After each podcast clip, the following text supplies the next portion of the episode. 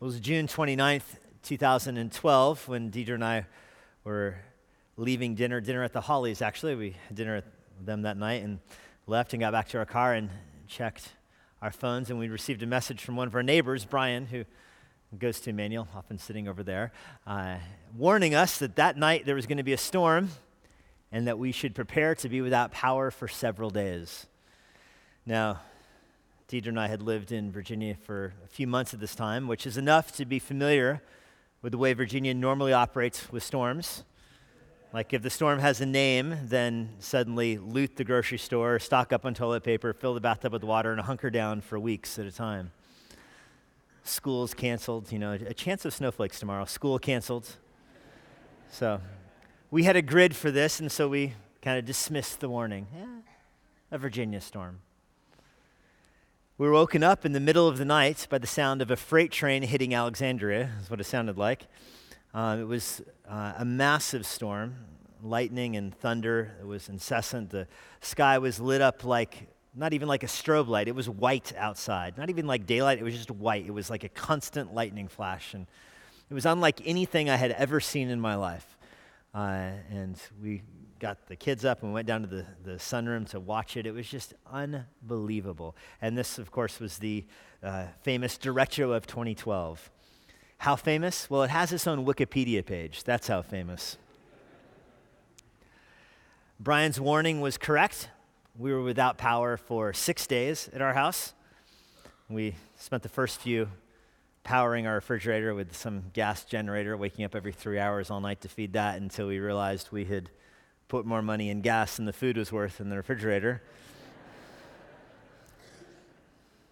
so that was that storm. If you remember that, we uh, uh, did church in the atrium that Sunday because the church had no power and the worship center has no windows, and so we flocked over there into the atrium, and uh, that was the derecho of 2012.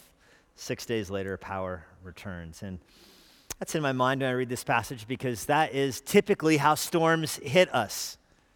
That's typically where storms in life appear. They appear out of nowhere, they appear unexpected. You don't get that much warning with them, if warning at all. I mean, with all the radar technology and weather predictive technology and FAA shenanigans and all that they have, there was six hours of warning that night before the derecho came. Six hours, that's what our technology got us. And for us, that came in the form of a text message from a friend.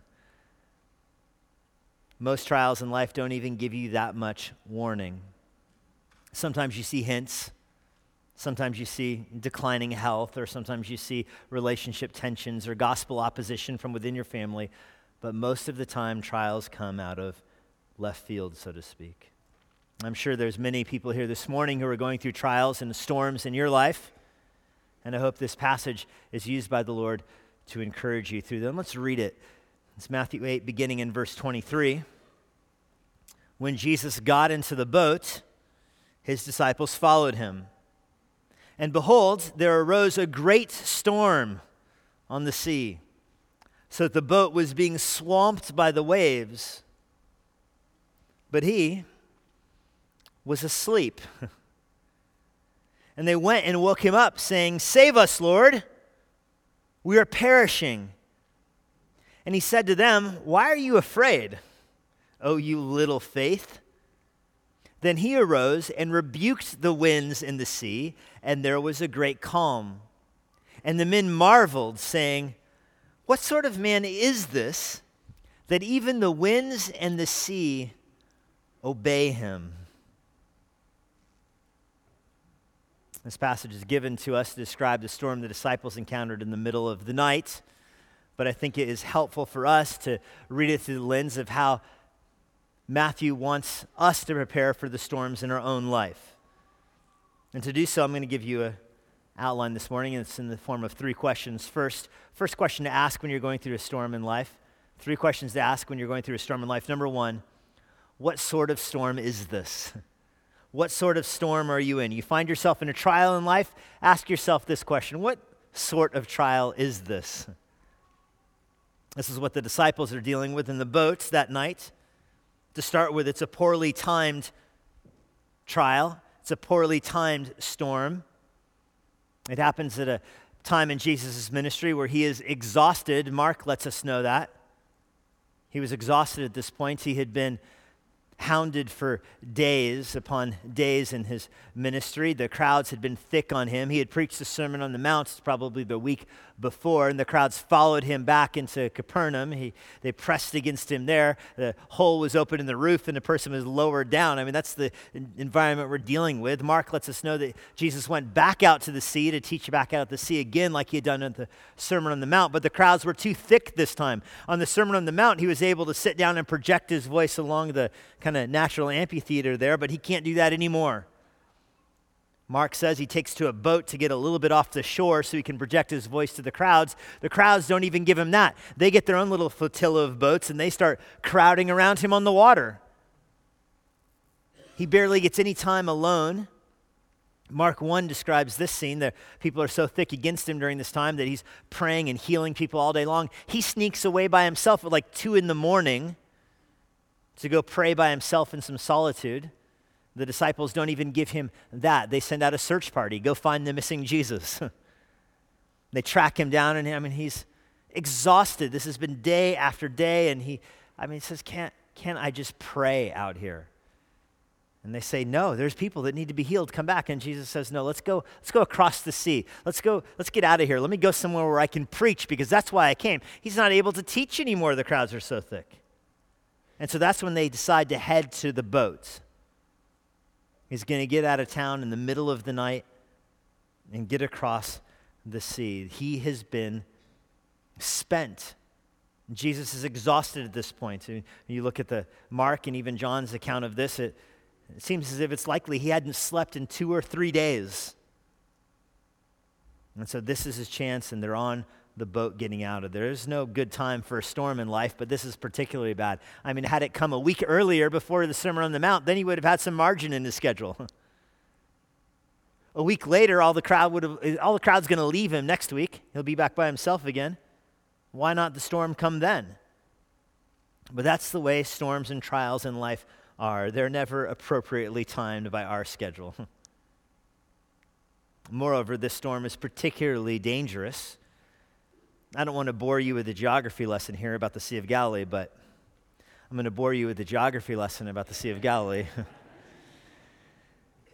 I mean, there's no other body of water like this in the whole world. You have to appreciate that to get this severity of the storm in your mind. First of all, it's more of a lake than a sea.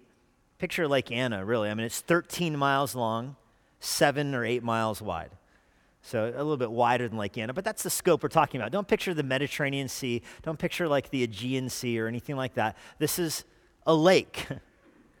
but it is a lake that has its own cyclical tides. It's the only lake in the world uh, that has the kind of tides the Sea of Galilee has because it's 700 feet below sea level. You can go surfing on this. what lake do you go surfing on? The Sea of Galilee is one, 700 feet below sea level. And beyond that, 30 miles to the west is the Mediterranean Sea. 30 miles to the east is the Arabian Desert. The Mediterranean Sea, one of the coolest places in that, that area, the cool ocean breeze you know, funneled in off of the uh, Atlantic Ocean through the Mediterranean. And then on the other side, the Arabian Desert, the, the hot desert winds are out there. And then this gully in the middle, 700 feet down, down to the sea. Usually, the cool air is siphoned off of the Mediterranean Sea. It comes in through the Valley of Armageddon, Mount Arbel, and it's got its own wind tunnel there. And the winds can get extreme, up to 70 miles an hour on a typical afternoon when the wind is being pulled off of the Mediterranean. Sometimes the year the wind goes the other way, and it's the, the hot air, depending on the pressure, the hot air comes off of the desert and it goes over the sea. And so you get these winds that are, are clashing. Normally in the world, wind goes west to east of course, but here sometimes it goes east to west as the hot air is pulled in. This can create huge breezes in the afternoon. And if you've been to the Sea of Galilee, you know this in the afternoons, the winds can get very, very high, and then they die down, of course. Since the afternoons, the sun starts to set and the ocean is cooling, and the hot air in the desert also cools and it's risen above the sea, and it creates this huge confluence of air. But every now and then, every now and then this turns into a massive storm. Not normally, probably once every five years or so is what I've read in books about. Every five years ago, they'll have something that they just call a superstorm. That's the technical term for it, a superstorm. Think of a better name, but that's what they got. And this is where the cold air it's sucked in off of the Mediterranean. It goes down into the water and then it can escape because the hot air from the desert acts as a ceiling and it churns and it churns and it churns and the waves grow greater and greater and greater. And so I liken it to the derecho that we had out here. The derecho is not a once in a lifetime kind of event. But if you were here seven years ago, you remember it. You don't expect to be in a, another one anytime soon. It's that level of, of weather phenomenon that we're encountering here in this chapter. It's the kind of storm that would happen maybe once or twice a decade. These disciples, they grew up on the Sea of Galilee. Of the 12 disciples, 11 of them are from Galilee. At least three of them are professional fishermen. They know what this storm is like, and they know how dangerous it is. They know that if you're out there on the, the water during this kind of storm, it is over. You're dead. There's no getting out of one of these storms. The best way to survive this kind of storm is not cross the lake in the middle of the night when it's windy. There's going to be no daylight out. Of course, the storm is going to block the moon and the stars. That being said, Luke lets us know a little bit more about the weather here. Luke lets us know that there was a, a calm breeze, like a steady breeze which meant it's a perfect night for sailing. These boats would fit about 12 or 15 people in it. a lot of these boats have been excavated. You know exactly what they were like. 15 people is the normal capacity. They'd have one or two sails, they'd have oars. Luke tells you the wind was such they didn't need the oars. The wind blowing from west to east, so it's the cool breeze that's blowing across. This is perfect sailing weather. you don't need to fight with the wind. You don't need to kind of tack across the, the sea. Just flow up your your sail and put in the oars, and you just cruise on autopilot as you go to sleep. That's what they're doing. But then the storm hits. Was it wise to cross in the middle of the night? I mean, I don't know. These guys grow up on the lake, eh, but aside from that, Jesus told them get in the boat. so there they are, middle of the night. What kind of storm is this? Well, it's a big one. It's an unexpected one. It's an ill timed one, it's a life threatening one. To call this an inconvenient storm would be minimizing it. To call it a dangerous storm is to not grasp what they're going through. I mean, swimming in Burke Lake is dangerous. Kayaking over Great Falls is dangerous. this isn't dangerous. This is bungee jumping without a cord. You see how it's a different category? This is climbing without a rope. This is swimming while holding a plugged in appliance, kind of dangerous. That's what this is. and the disciples are aware. Or to borrow Matthew's words, this is the boat is being swamped with water kind of dangerous. You don't need to know much about boats to know that when it gets swamped with water, that's bad. Now, normally, when you're going through a trial like this, you're going through a storm like this, your first attitude is to wonder does God know what you're going through? And that's a fair question with these guys out on the lake. Is God aware of what their struggle is? Is God aware they're caught in some hurricane style winds here out on the sea? Is God aware? Well, of course He's aware because Jesus is in the boat. And so they don't have an escape clause in their mind. They can't say, This is a storm that is catching God off guard. This is a storm that God was not prepared for, not expecting, or didn't want us to be in, because Jesus is on the boat. And moreover, Jesus told them to get on the boat. And so they're out there at the command of Jesus and stuck in this storm. And so, whatever you say about the storm, is, as dangerous and as life threatening as it is, it's also a storm that's happening on the watch of God. God is certainly sovereign over this storm. Moreover, the disciples were not out there doing something bad when the storm hits. It's not like they were out there on a party on the lake. It's not like they were out there fishing at night, poaching, so to speak, to you know, avoid any limits. they weren't doing illegal fishing and the storm hits. It's not even like they were doing something morally neutral. They, it's not just like they were commuting to work and got stuck in a storm. No, they were doing the best thing possible. They were obeying Jesus, serving Jesus while with Jesus. Jesus said, Let's go from this side to this side. I can't preach and heal here anymore. I want to go preach and heal over there. And so they are very literally serving Jesus in his life. And they're stuck in a storm with him from this, you can deduce this very basic principle, and you need to remember this. Serving Christ does not make you exempt from storms. Serving Christ does not make you exempt from storms. What kind of storm is this? One that comes upon people who are serving Jesus. There's no out on this. Oh, if I would have lived my life differently, or if I would have, have, uh, have, parented differently, this would have gone differently, or if I would have loved my wife differently, then this would have happened differently, or if I would have worked harder at work, then this storm wouldn't have come. None, nonsense. They are stuck in this storm through no fault of their own, but only because they were listening to Jesus. That's what kind of storm this is. Second question What sort of faith is this? What sort of faith is this? What kind of faith did they have while they're stuck in the storm? Well, verse 24. The great storm comes on the sea. The boat was being swamped by the waves. Jesus was asleep. I mean, that's.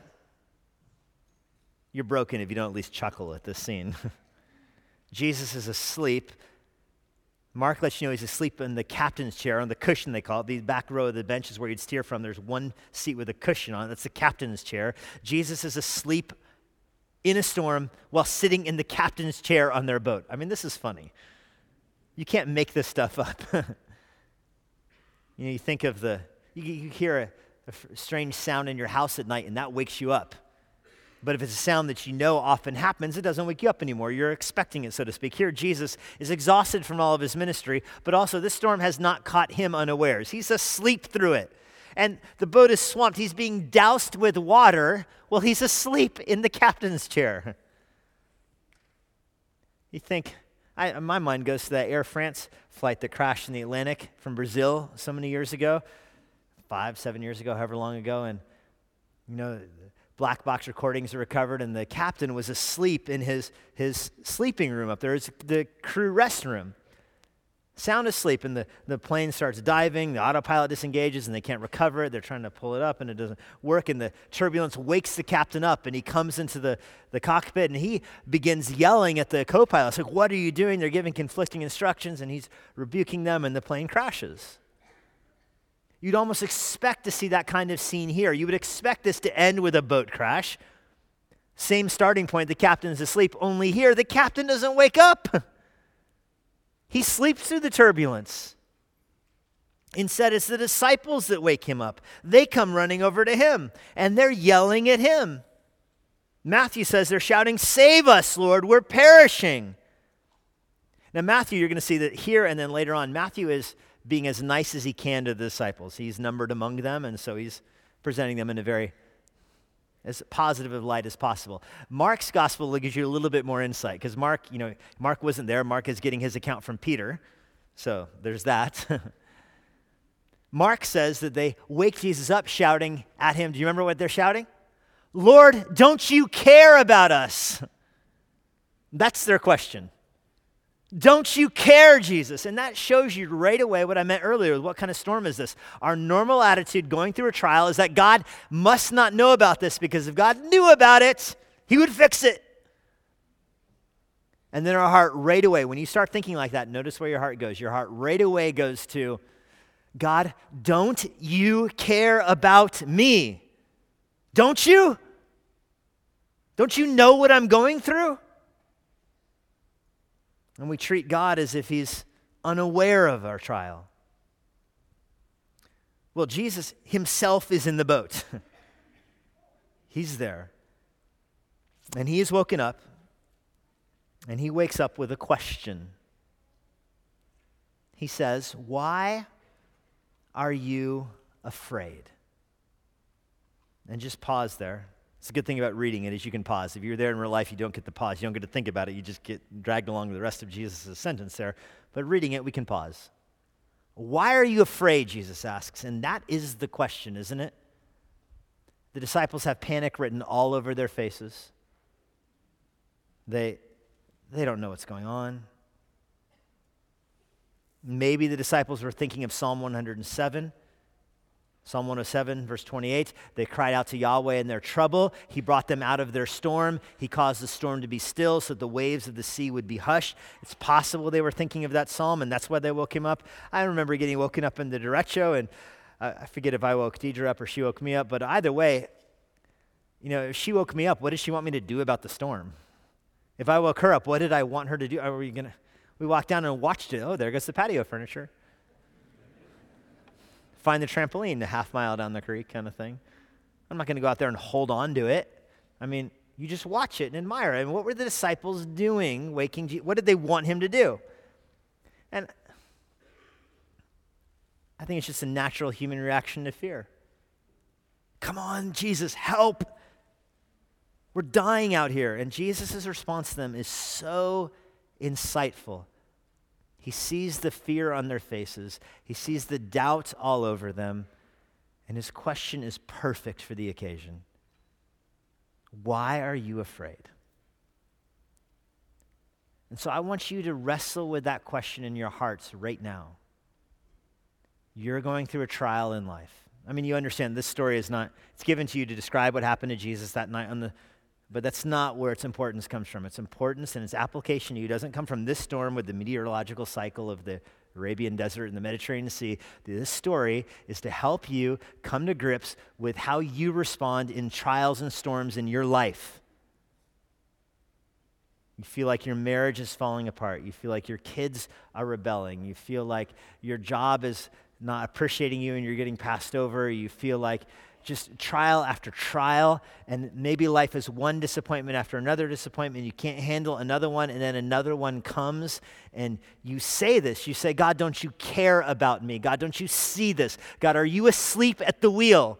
And the response from God is this question to you Why are you afraid? Now, it's a very interesting question in this scene right here on the boat that's being flooded with water. I mean, is that not an obvious question? It's not obvious to Jesus. He's asking it. Just by the nature of the fact he's asking the question, you have to come to grips with the answer to that. What is the answer the disciples would give? They're afraid of drowning. They don't think Jesus knows. They are so consumed about protecting their own flesh, their own life, they've lost sight of God's sovereignty over the storm. They think that, that Jesus is not in control. They think that their life is precious to them and they don't want to lose it, is the bottom line, and they don't trust God with it, okay? That's the answer. I mean, that's the honest answer. Why are you afraid in a trial? Forget the storm for a second. Ask yourself that question. Why are you afraid of the trial you're going through?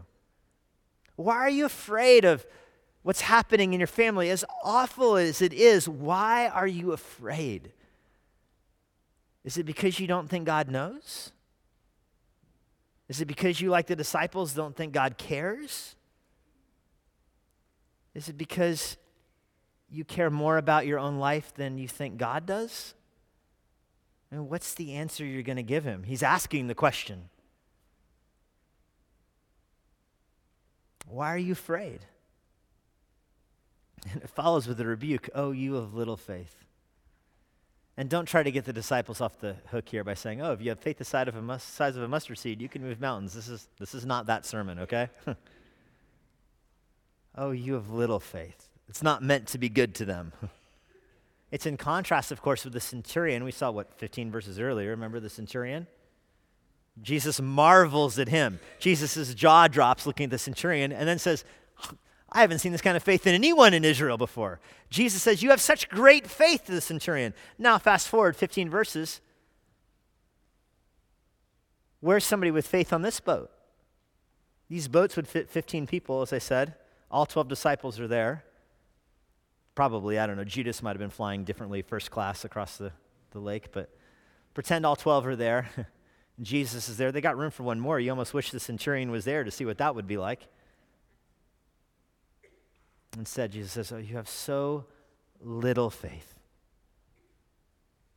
The fact that they're afraid and fearing for their own life, I mean, let this hit you.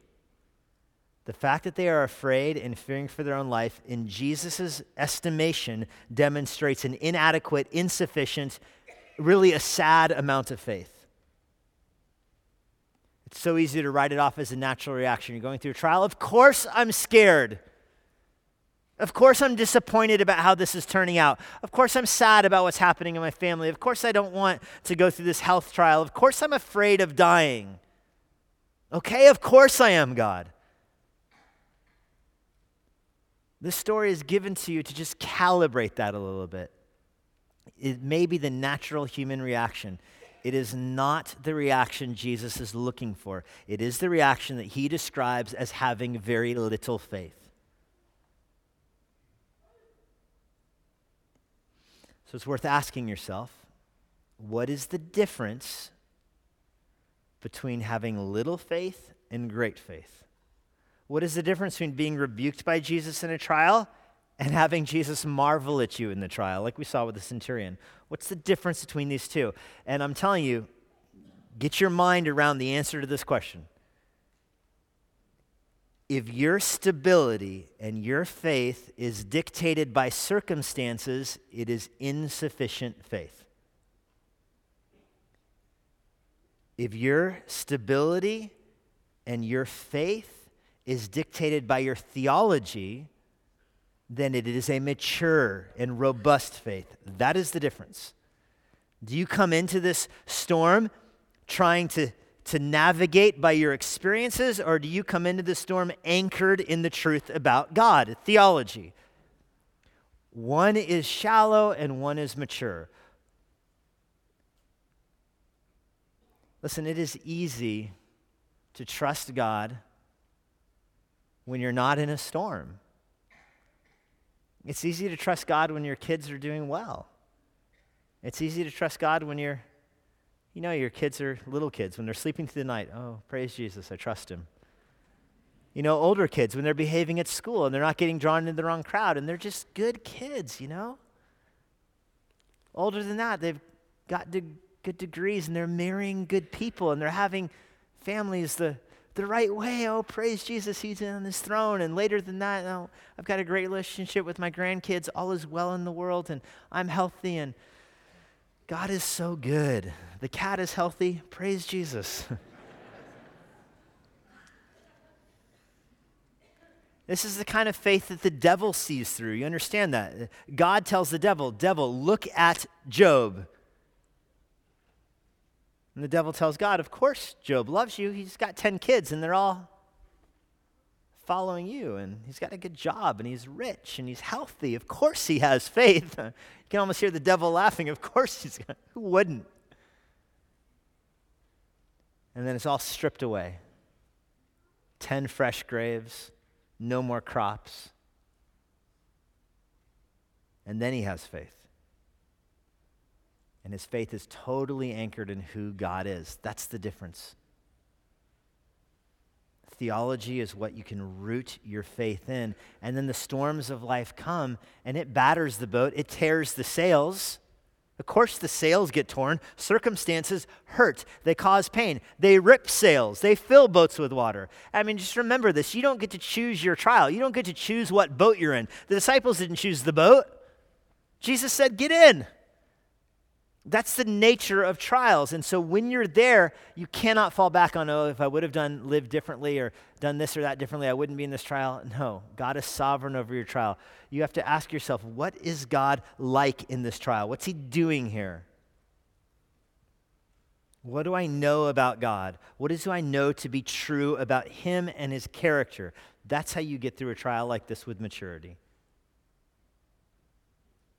So ask yourself, what were the disciples doing out there in the middle of the night in a massive, once in a decade kind of storm? What are they doing out there? Well, Jesus told them to be there. Great, great answer. Why? To expose their shallow, fickle faith. That's why they're out there. To be exposed before God. And it worked. They did get exposed. What's the Antidote to that? Having a mature faith rooted in Christ. Speaking of Christ, this leads to our third question. What sort of Savior is this? We saw what sort of storm this is. We saw what sort of faith this is. Thirdly, what sort of Savior is this? I mean, look at the response in verse 26. Jesus rose, rebuked the wind and the sea. I mean, who does that? Who rebukes the wind and the sea? Um, crazy people on the street yell at the wind and the sea. In the Bible, weather is given to you to really, I know it's anthropomorphic, but weather is given to you to personify mankind's impotency, futility. You cannot control the weather. That's why the book of Job ends with four chapters on the weather. you think you're mighty? Job, you think people are awesome, Job? You command the storm. You boss lightning bolts around, Job. Can't do any of that. People cannot control the wind. We shoot cannons at the wind, we seed the clouds to get it to rain. It's almost comical. We cannot control the weather. We can't control the winds, we can't control the waves.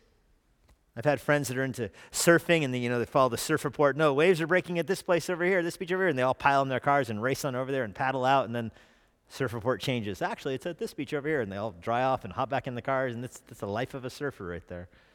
Can't control the waves. Not only can Jesus control them, he rebukes them. Rebuke is a word, I mean, it means rebuke. It's a command you give to a moral actor. You see somebody acting morally in an inappropriate way, you rebuke them. That's what the word is. And so Jesus rebukes the wind and the waves as if they were moral agents acting in an inappropriate way. What are you doing? He said, I don't know the content of his rebuke, but he says something to them.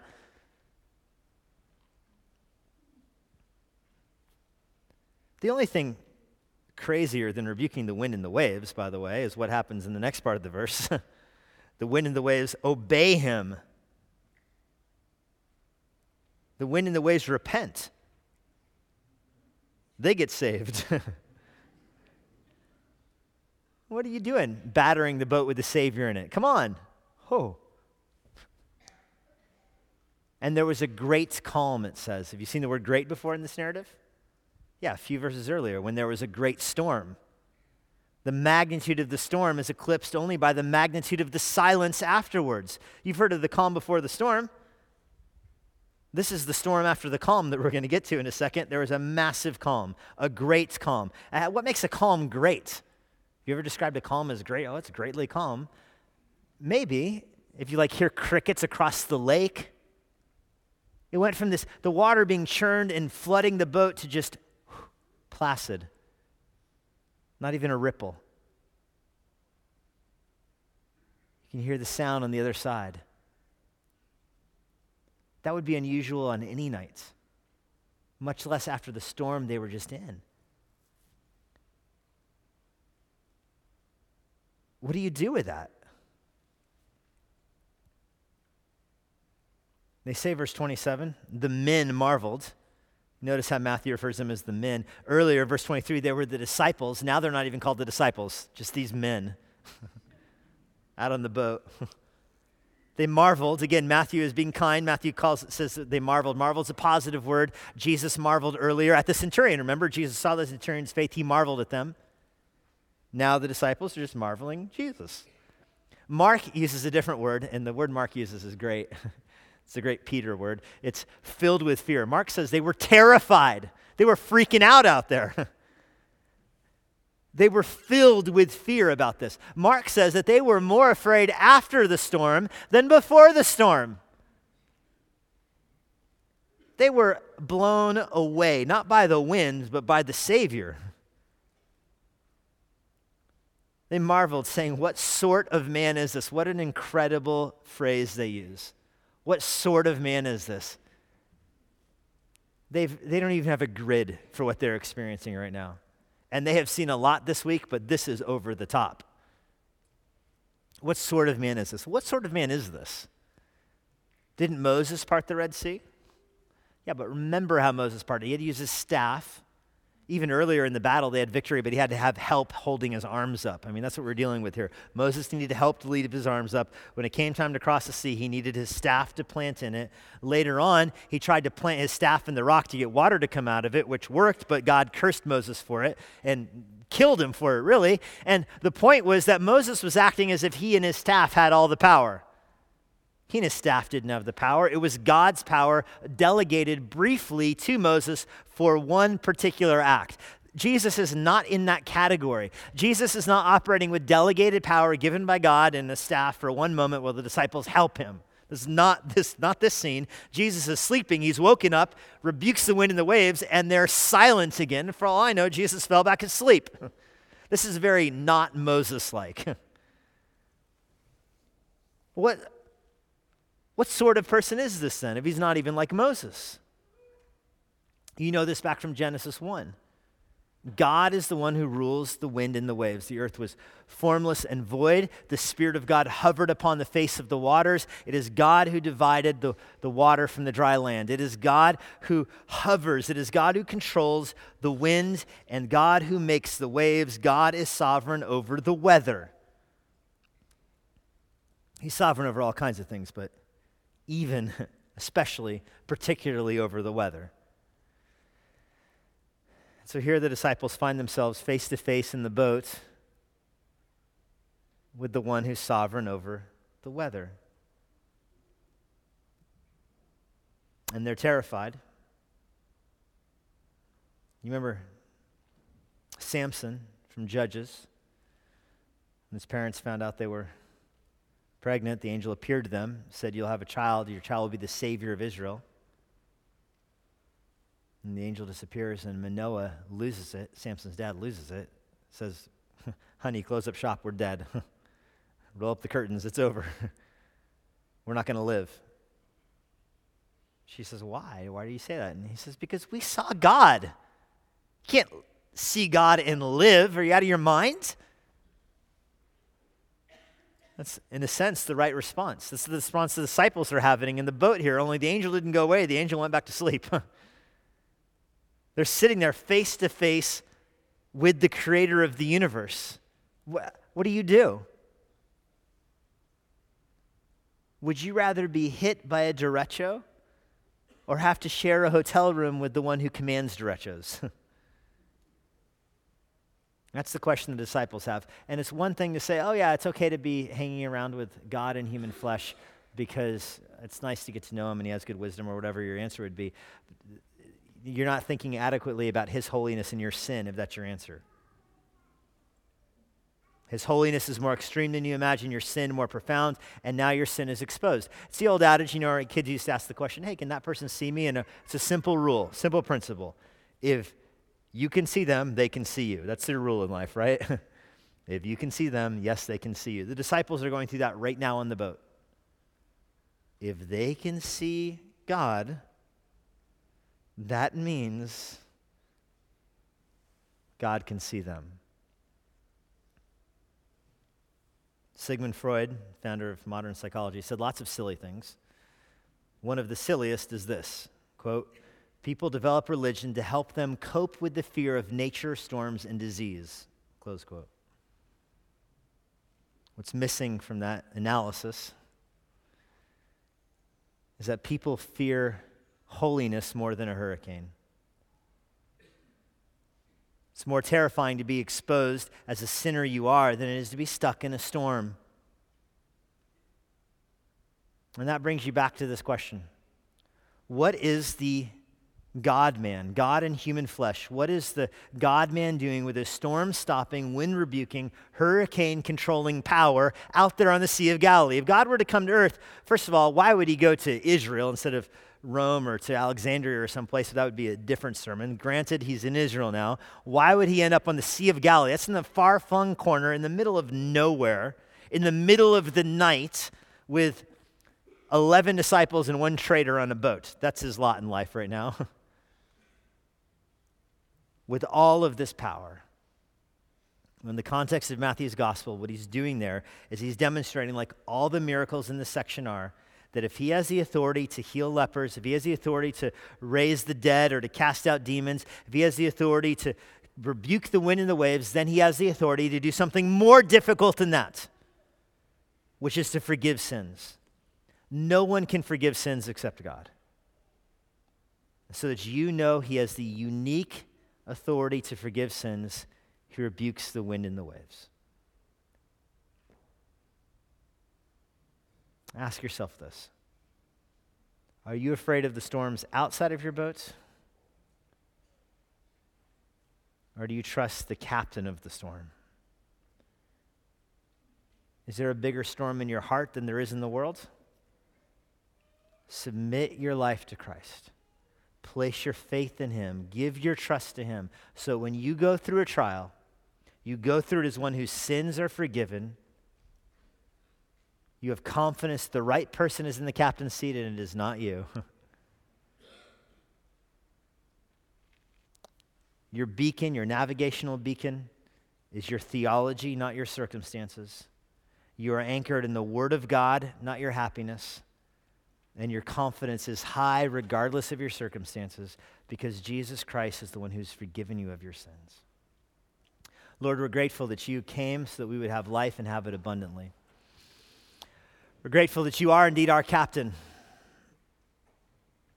I'm reminded of the words of the hymn, Be Still My Soul, that we take confidence that the waves and wind still know the voice who ruled them while he dwelt below. We take confidence not this very day, knowing that you rule the wind, you rule the waves. They obey your command. I pray that we would as well. Help us be as obedient as the wind and the waves. We're grateful that you extend faith to us through the good news of Jesus Christ. I pray for anyone who's here today that's going through a storm that doesn't trust you through it. I pray that you would use this storm to wake them up. That you would use this storm to open their eyes to the truth that you alone are the way, the truth, and the life. We're grateful that you led your sinless life so that you could die a sinner's death. You led a perfect life to die the death that we deserve. You rose in new life to offer new life to all those who would believe. I give you thanks for this promise in Jesus' name. Amen. You have been listening to Immanuel with Pastor Jesse Johnson. You can find more resources like this at ibcva.com. Here is a parting word from Pastor Jesse. If you have any questions about what you heard today, or if you want to learn more about what it means to follow Christ, please visit our church website, ibcva.com. If you're not a member of a local church and you live in the Washington, D.C. area, we'd love to have you worship with us here at Immanuel. We're located in Northern Virginia, and for more information about when and where we worship, check out our church website. I hope to personally meet you this Sunday after our service. But no matter where you live, it's our hope that everyone who uses this resource is involved in their own local church. Now, may God bless you this week as you seek Jesus constantly, serve the Lord faithfully, and share the gospel boldly.